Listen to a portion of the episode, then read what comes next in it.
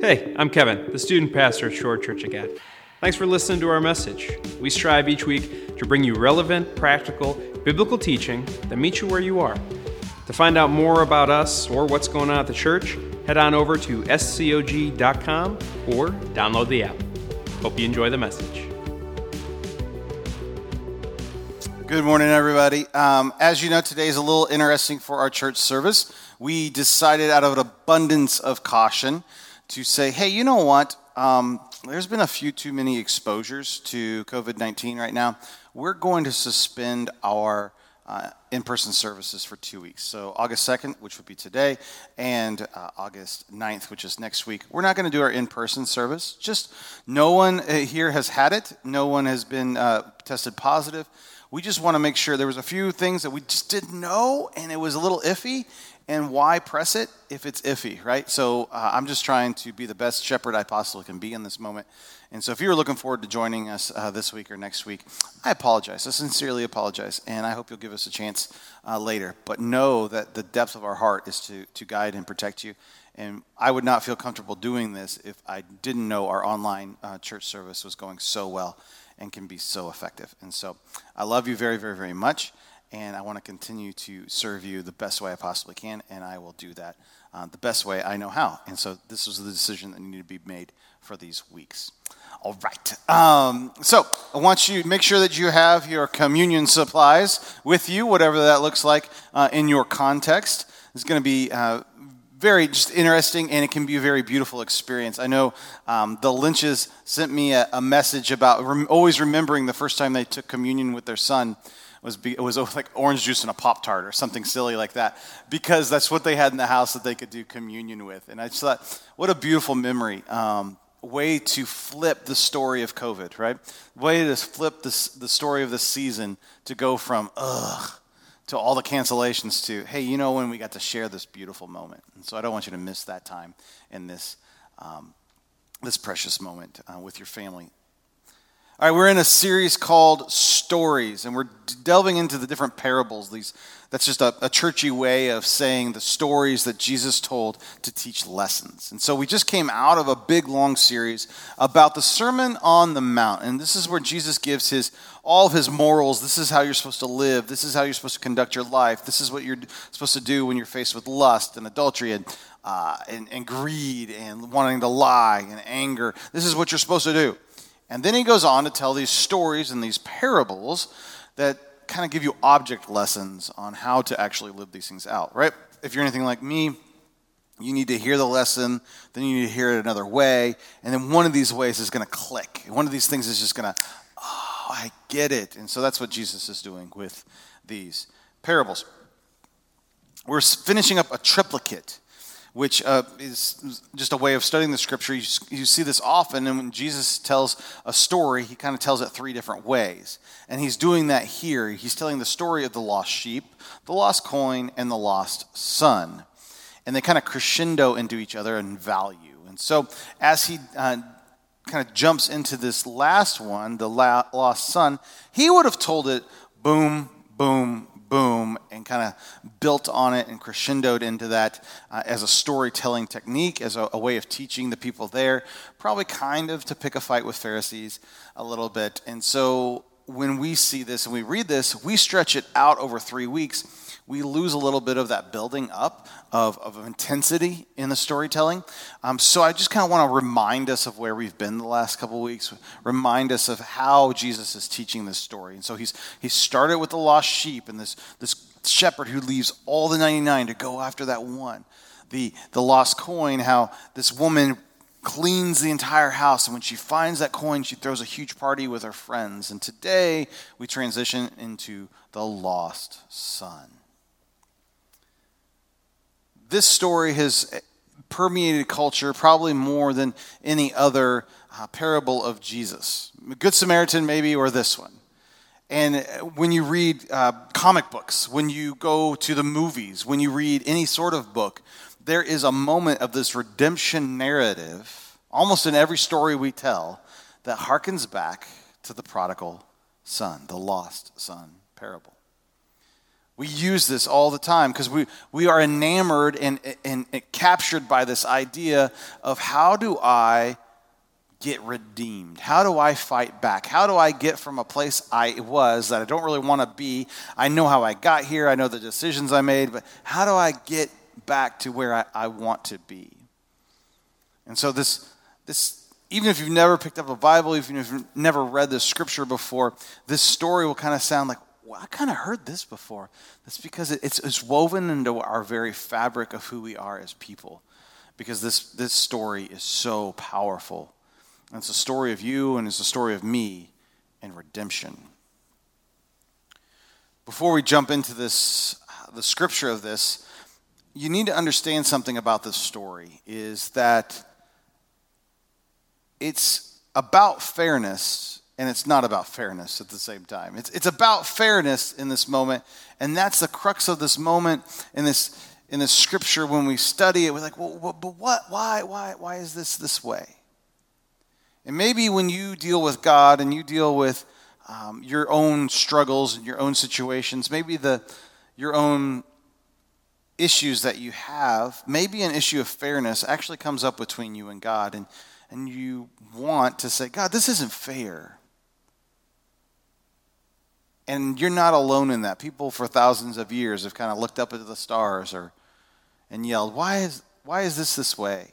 This isn't fair. I've been dealing a lot of, with fairness lately. Uh, many of you know I just took over being president of Whiteford Baseball, which is really, really exciting because I, I get to be around baseball even more. I know my wife is thrilled. Um, but I get to be all around baseball and setting up teams and helping coaches and, and, and, and dealing with the schedules and all the kinds of ins and outs of, of a baseball league. But what that means is I've been dealing a lot with fair. Uh, how do we make the rules so they're fair? How do we get, get fair so everybody gets the same playing time? How do we make it fair so um, people can sign up here and there and do all these things? How can we make practice time on the fields fair? How, everything revolves around fair. Fairness in that. And because we want it to be the best experience for everybody possible. And that still kind of harkens back to our own way of thinking, how we deal with life. Everything needs to be fair. Now, I'm an only child, so I didn't understand fairness.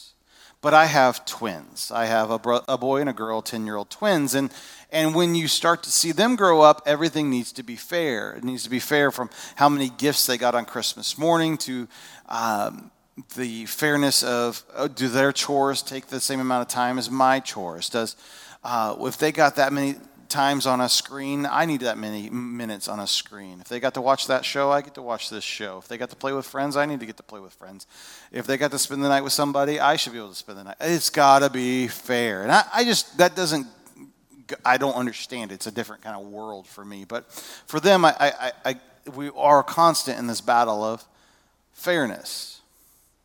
And there's two truths in this, is life isn't fair because you're dealt all kinds of different uh, hands in life and things just don't work out and stuff happens, right? That's, you know, the whole COVID thing. That's not fair. It's not fair to our high school seniors that they've got to deal with this. It's not fair to the kids that get all their sports stuff canceled. It's not fair to adults who had a job yesterday and don't have a job today, and it was nothing that they could have controlled in that. It's not fair for people who were going grocery shopping and now have this scary disease. It's not fair in all those things.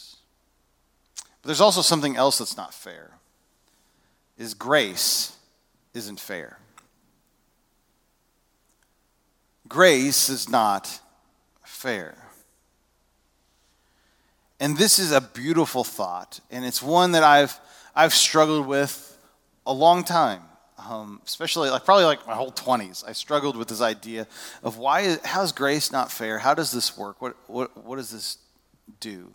Because I wanted things to be just. I wanted them to be fair. I wanted it, if I did this, then this was the consequence. And but grace isn't fair. God's not fair in this, and that's a good thing. In the story of the prodigal son, God's not fair. The father in this story is not fair, and that's beautiful. And it can be our story as well. God doesn't have to be fair to us, and that can be a beautiful, beautiful thing. Let's read the story together. Luke chapter fifteen, verse eleven.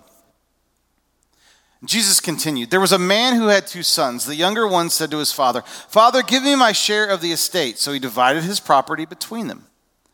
Not long after that, the younger son got together all that he had, set off for a distant country, and there he squandered his wealth in wild living. After he had spent everything, there was severe famine in what whole country, in that whole country. And he began to be in need. So he went and hired himself out to a citizen of that country, who sent him to his fields to feed the pigs. He longed to fill his stomach with the pods that the pigs were eating, but no one gave him anything. When he came to his senses, he said, 'How many of my father's hired servants have food to spare, and here I am starving to death? I will set out and go back to my father and say to him, Father, I have sinned against heaven and against you. I am no longer worthy to be called your son. Make me like one of your hired servants.' So he got up and went to his father." And one of the most ver- beautiful verses in all of Scripture. "But while he was still a long way off, his father saw him, was filled with compassion for him. He ran to his son, threw his arms around him, and kissed him. The son said to his father, 'Father, I have sinned against the heaven, against heaven and against you, and I am no longer worthy to be called your son.'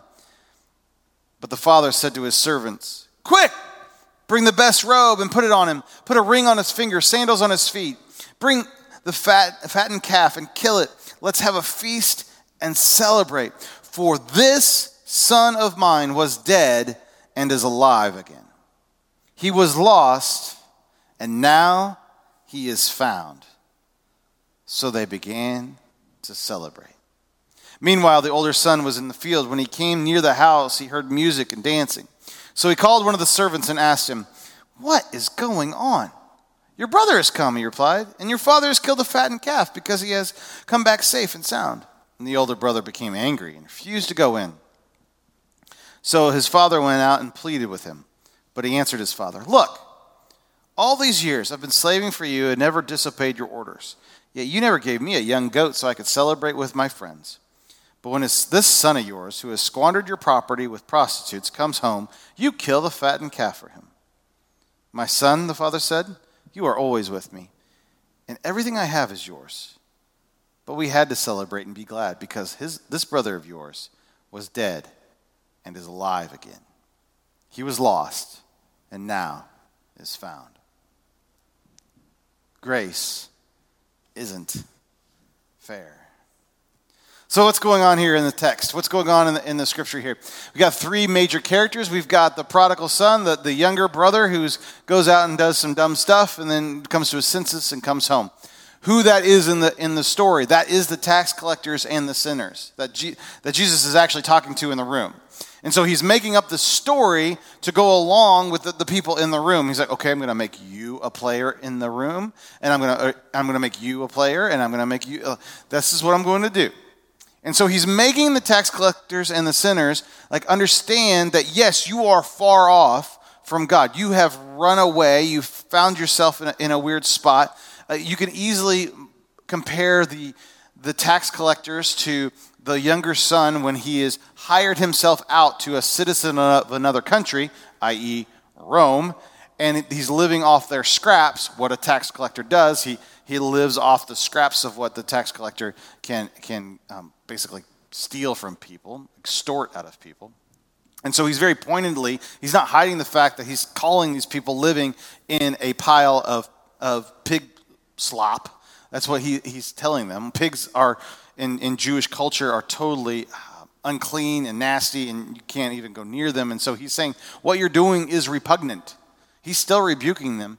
But even in the rebuke, in the next basically sentence, he brings them a way out. And this is beautiful. He's saying, this is who you are as the story goes on, but there is a way of redemption. There's a way for you to come home. There's a beautiful end to your story if you will get yourself out of this. You just got to come home. All you got to do is come home.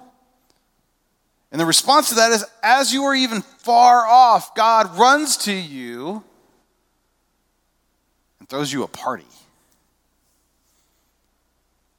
So, of course, the father is God in this, and the older son is the Pharisees and the scribes, because they don't get it. They expect this fairness. They expect it, that younger son to come home to be er, squashed. And they look at it and they go, oh, this is not, this is not right. This isn't just. This guy was a jerk. He wished you were dead. Why are you throwing him a party, giving him a robe, giving him a ring? What are you doing? Because that's fair. That makes sense to me. For a long time in, in this, I was like, yeah, I don't get this. I'm so much more like older son in this. Like, what are you, why? Why do they get get treated nicely? This is, this is a dumb parable. When actually it's the most beautiful parable we've got. That grace isn't fair. This should bring hope to us, right? No matter what situation we find ourselves in, no matter where we where we find ourselves in with our marriages and with our parenting and with our with our, maybe our finances or just morally in this moment, as we maybe spiral out of control because we just don't know what to do with ourselves in these moments, that there is a God who loves us and cares for us, and even no matter where we're at, in the depths of our sorrow or the highest of highs, when we turn to him, he runs to us while he was still a long way off. Isn't that beautiful? Because God isn't fair. Grace isn't fair. And that is a good thing. Because if we think about it for a little bit, if we think about it for a, just a little bit, we realize, I'm glad God isn't fair. Because of the stuff that we think, the stuff that we do, the stuff that we've worked through, the stuff that we've maybe tried to pull off in life, if it was all fair, God wouldn't want anything to do with us. He wouldn't want anything to do with me. If grace wasn't a thing, whew. And so as we think, I ask you to think about that just for a second, not to dwell on it, not to beat yourself up, not to make yourself feel terrible, but to remember how amazing grace actually is. To remember how unfair grace actually is. Because maybe you've whined at God like this older son did, but you never even gave me a fat goat. But you didn't do it. Right? That's the voice that I hear when I hear whining. It makes my son so so irate because he doesn't actually sound like that, but that's what I hear in my head. He's like, ah, I want it to be fair. When in reality, we don't want anything that looks like fairness when it comes to God. God is so generous, so overly, abundantly generous with his grace on us. It's the only way we can have a relationship with him. That he overlooks offense after offense after offense after offense after offense because he desires relationship with us. It's amazing. It's beautiful. And I can't hardly even start to comprehend it because grace isn't fair. I know I've fallen into the trap of expecting to be treated fairly by God. They're like, I because I do this, then I should get this. I want to boil it down to some sort of math problem. If A equals this, then B plus C equals A. That's why I should get A. That's how this should work. I should get A. And God says, grace is, you know what? You might get Q, and Q is probably better for you. And this is my plan for you, and it's better. And then you didn't really have B and C in there either. So you know what? We're just gonna we're gonna make it our thing. We expect to be treated fairly by God, by God because that makes sense in our little brains. But God's like, no, that's not the best for you. That's not what you actually want. That's not how I wired you. That's not how I created you. I created you for something more. And whether in which you've stayed close to the home your whole life, I've got something better for you. And whether you've gone far off and you found yourself in the middle of some pig slop every once in a while, God says, you know what, I got something better for you as well. If you come home, come on, let's party. Grace isn't fair, and it's beautiful that way. But while he was still a long way off, His father saw him and was filled with compassion for him. He ran to his son, threw his arms around him, and kissed him. See, he's telling these tax collectors, these sinners, these people who hang out with these mafia dons to say, listen, there's a way back for you. And maybe you found yourself in some nasty stuff, but there is a way back for you. God wants relationship with you. You're not cast out. Relationship can be had. And for you and for me this morning, maybe God's trying to say that to you. It's like, you're not too far gone. Maybe you clicked on this and you're like, I don't know why I'm watching this. I don't know what, what's going on. Maybe you need to hear that you're not too far gone for God. And he loves you. And he wants you to come home. And when you come home, he throws a party for you. Maybe you need to hear that, that grace isn't fair, and that's okay. You can be included. Grace isn't fair. And it's beautiful that way. The lost can be found, and we get to be part of it. See, our roles as followers of Jesus, instead of being like the older son, like, I'm not going to the party. I'm not going there. No, we get to help throw the big party. We get to help encourage people as on their road back to God. We can't make them. Sometimes maybe we need to give them a piggyback ride on their way back home. Maybe we need to encourage them. But that's our role, is to say, yeah, you can do it. Come on, come on, come on. Like a marathon runner running back through to the finish line and all the people on the sidelines cheering them on and handing them water and getting them ready to go. That's who we get to be. That's how we need to live our lives. This morning is a beautiful, easy opportunity to take communion. As we think about our lives and we think about maybe the baggage we've had, maybe we think about the places that we've been, what communion represents for us. Now here at Shore Church of God, we, we participate in what's called open communion. If you believe in Jesus Christ as your Lord and Savior, you are more than welcome to take communion with us. Now, you're not in the building here, so I can't dictate anything about your communion uh, communion happening today. But we want to invite you to be a part of it. Because what it means is that we're going to participate in the, the body and the blood of Christ. His body being broken for us and his blood being poured out for us. And in that act of compassion, he sets the scales of grace, just throws them out the window. That spiritually, it's not fair anymore, and it's okay. And so when we take our communion, when we take these elements, we are stepping into that idea of grace isn't fair, and that's amazing. We get to remember how God has, has taken us from who we used to be to who we can be now. Maybe we're not there yet. Maybe we're in process of that. Of course we are. But we're not the person we were yesterday, and we're certainly not the person we were ten years ago. And so when we take communion, we like to remember, we like to think about how God is just relentlessly pursuing us in this. That he will find us. He will throw a robe around us. He will throw a party for us because he loves us so much. And that his grace for us, it isn't fair. It's totally, lopsidedly one way in this. That he forgives us of all the junk. He forgives us of when we've walked away. He forgives us of all the sin. He forgives us of all the times we've missed the mark. And so as we take communion today, I want us to think about that. I want us to think about, uh, as you hold these elements, as you hold the, the body and the blood of Christ,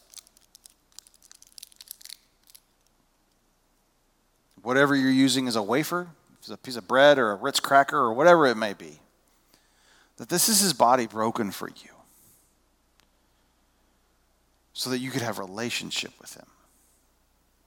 That he would stop at absolutely nothing to redeem you and to blow up the scales of what's fair. As you drink your grape juice or whatever you found around the house, this is his blood poured out for you to wash away all your sins. That whatever was in your past is no longer there in God's eyes. That it's, the Bible says it's as far from the east is from the west, which means it's gone. That we get to participate in God's divine forgetfulness of our past because of his extravagant, unfair grace. Take with me.